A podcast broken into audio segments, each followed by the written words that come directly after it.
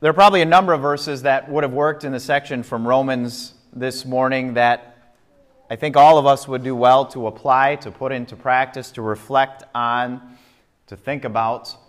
But one of those ones that, that stood out for me would be the last part of verse 2.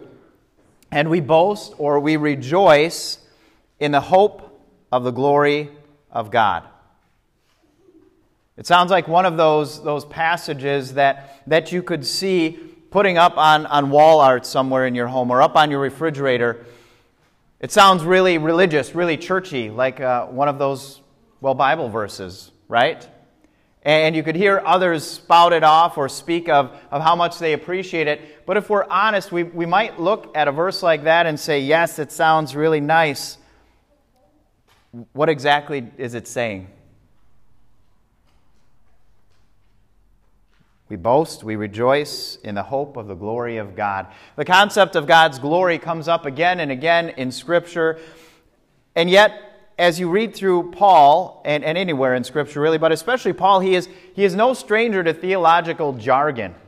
He uses deep, heavy, significant theological terms that, that carry a lot of weight to them and significance, but we don't really understand or, or pull them apart and stop and reflect on what they mean then maybe they kind of just go in one ear or out the other, or we don't want to admit that I'm not actually sure what that verse says. So maybe a different way to, to reflect or think on that verse, that section of what Paul is saying, is, is as the, the, the version in your, your service folder already said, that word boast in my older version, I guess, is replaced with rejoice. We rejoice in what we might say the, the hope or the confidence of God's Godness.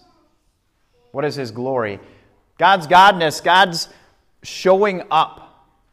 We rejoice in the confidence that we have God is going to show up to be the God that we know him to be. Where does this confidence or this hope come from? Well, Paul started out this section right at the beginning of chapter 5 with the therefore, and when you come across the therefore, you ask what it's there for. Paul writes, Therefore, since we have been justified through faith, we have peace with God through our Lord Jesus Christ, through whom we have gained access by faith into this grace in which we now stand. It sounds like another one of those really churchy, Bible sections that, that is rich with theological jargon, but what is Paul actually saying? Well, if we want to really appreciate why we can rejoice in the confidence of God's godness, the answer to that, therefore, is because Paul is telling us that Jesus Christ has declared us not guilty of our sins. God, through the work of Jesus, has declared us not guilty of, of our sins. And through faith in Him, because we believe that, we now are at perfect peace with God. And we stand each and every day as the recipients of God's fiercely devoted, unconditional love for us. Now, that's something we can hang our hat on. It's because God has made that to be the case that we can rejoice in the confidence of God's godness, that He will show up, that He will continue to be God. And that not only gives us a, a, confidence, maybe we'd call it a spiritual swagger to, to go out uh, about through this life day in and day out, but it also enables us to, to thrive, to maximize, to live life to the fullest with that confidence of who we are and whose we are in Christ Jesus. Yes, even in the face of suffering.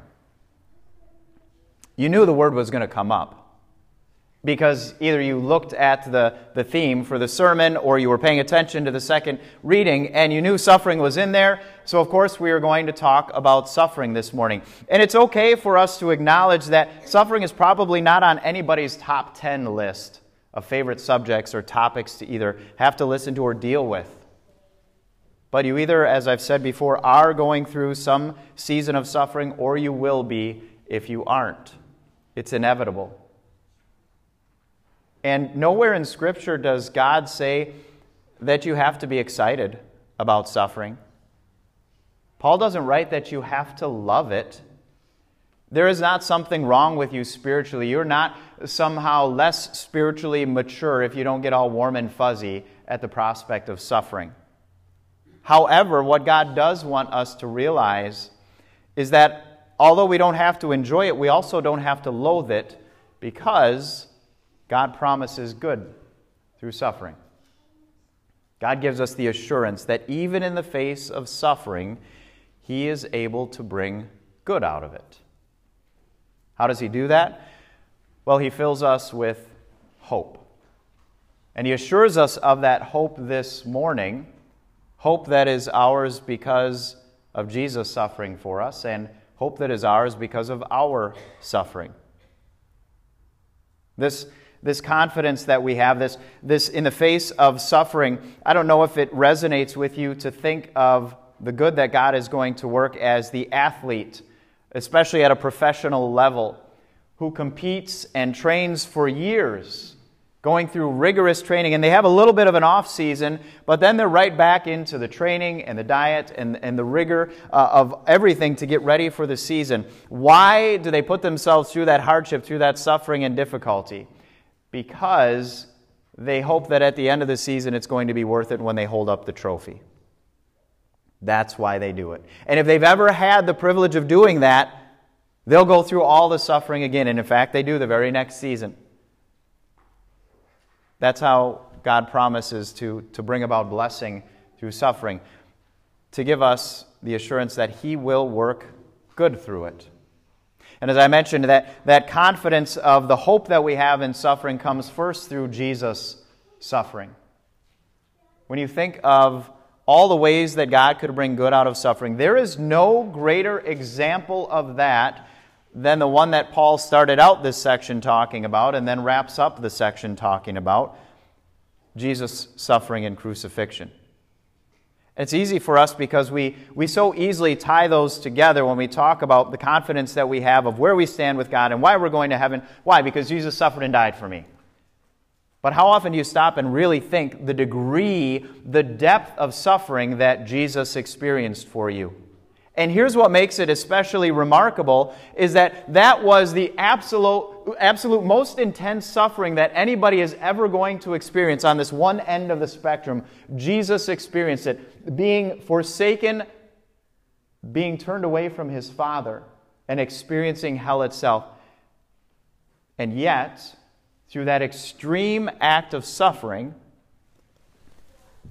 God brought about the single greatest good that anybody is ever going to experience.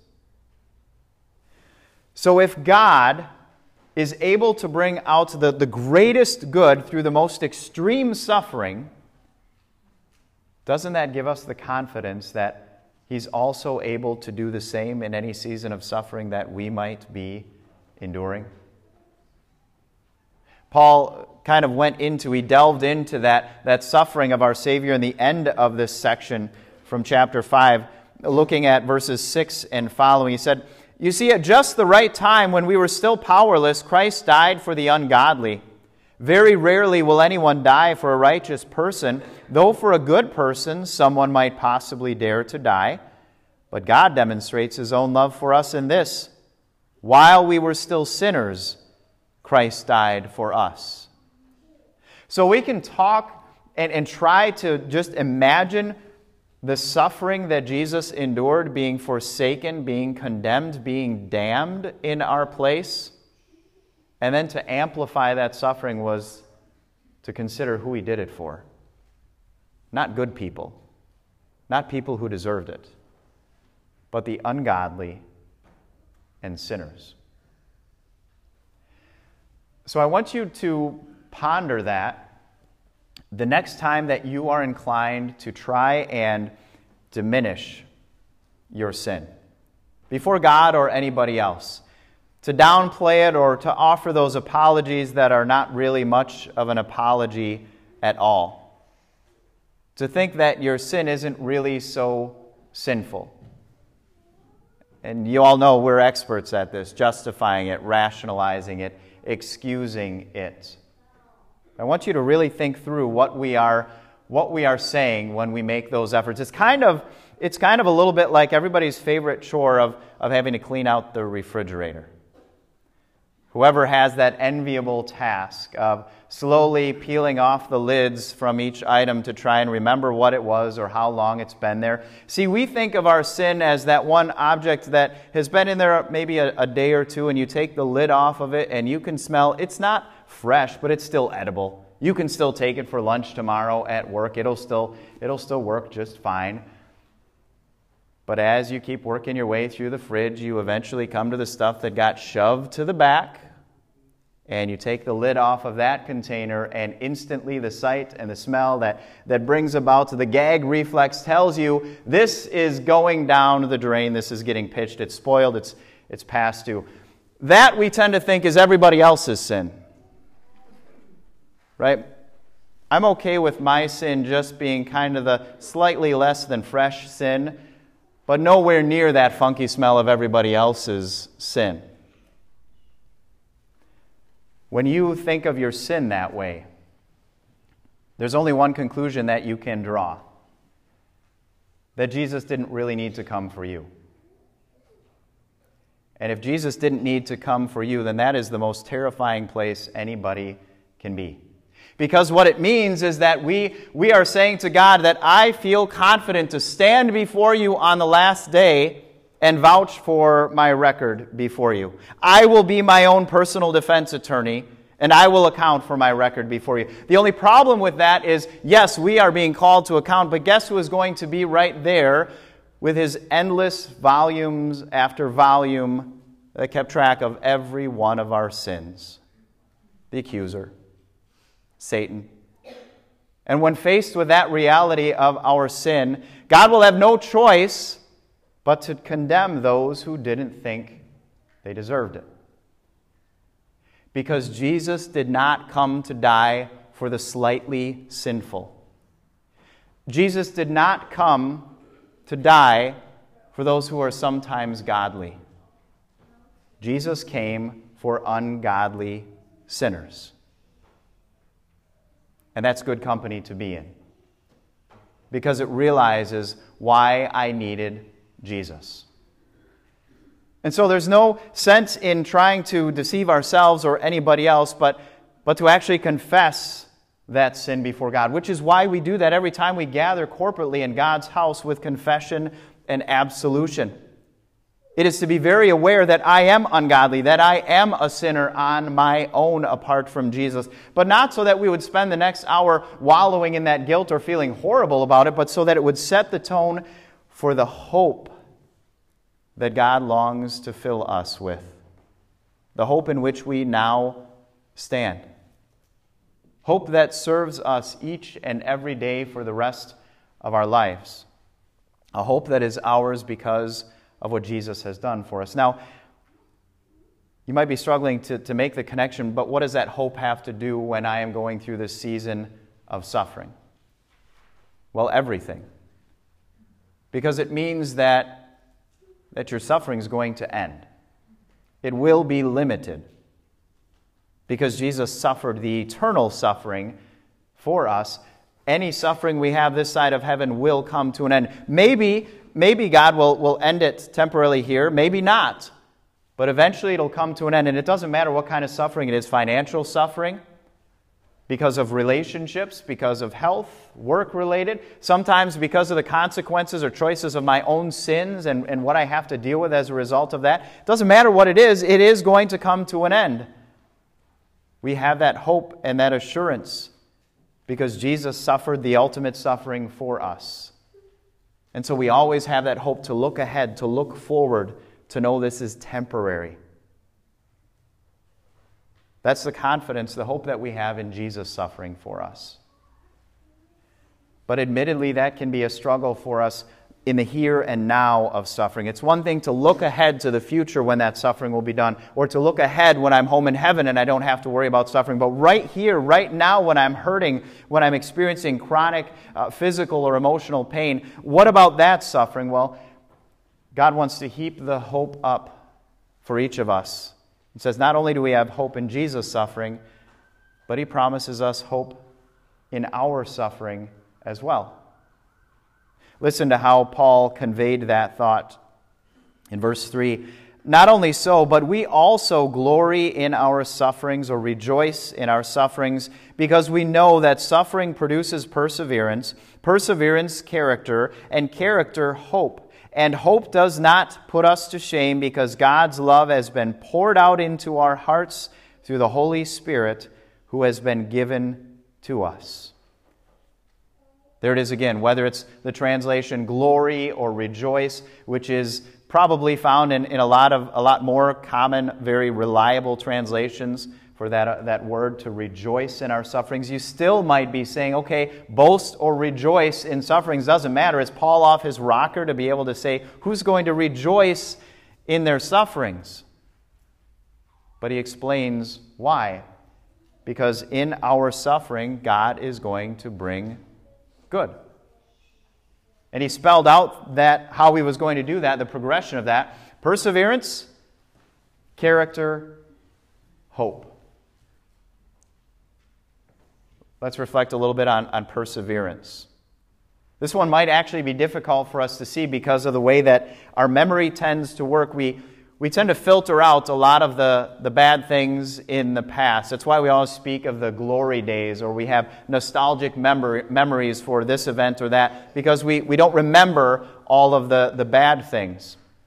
But if you could, if your memory was a little bit more reliable, you could go back and you would realize, whoa, that's right, that was a significant challenge. That was no small amount of suffering that I had to go through at that time. And if you could remember at that time, looking ahead to that suffering at the beginning of it, that you were thinking, there's no way I'm going to be able to get through this. I can't handle this. It's too big, it's too much. And yet here you are. Why? Because God delivered you through that. God granted you the perseverance, the endurance, the strength to get through that season of suffering, which at the time you would have never seen how it was going to play out. But as I said, here you are. And the result of that happening again and again throughout our lives, as Paul says, is that perseverance produces character. Well, what, what is character? It's the kind of stuff that God shapes us into to being. It's, it's suffering that God uses to chisel away the character flaws that we have and replace them with a, a faithfulness and a fearlessness as God leads us to lean more and more on Him. And it's the character that allows us to see that I am not the same Christian that I used to be in the past. How is that? Why is that? Yes, God has fanned my faith into flame through His Word and sacraments, but He has also shaped me through suffering. And as He has brought me through to persevere, that has built character. And when I look at the character, when I see how He actually has changed me, how He has, has given me His outpouring of spiritual gifts to deal with and process suffering, that fills me with hope because I actually can look at me and see what God has done in me to keep his promises. And it comes full circle. If he keeps his promises, then through all of that, my hope is fortified. Think of, of the promises that God gives us today and the suffering that you are going to face and the hope that he wants you to have through it. I'm reminded, I don't know who's credited with, with saying it, but a phrase that, that I think has a, a lot of meaning and application to Paul's words here God never wastes suffering. Hear that again. God never wastes suffering. So, contrary to what we're inclined to believe, suffering is not some inconvenience or temporary pain or difficulty that you just have to get through and then things will be great again. God actually uses suffering to shape you, to fill you with hope, to bring good out of that suffering. So, dear friends, the next time, or if it's even right now, as you endure suffering, think of it differently. Maybe the first thing that you pray for is not, Lord, remove this suffering. That's the only answer. That's the only solution. Take it away from me.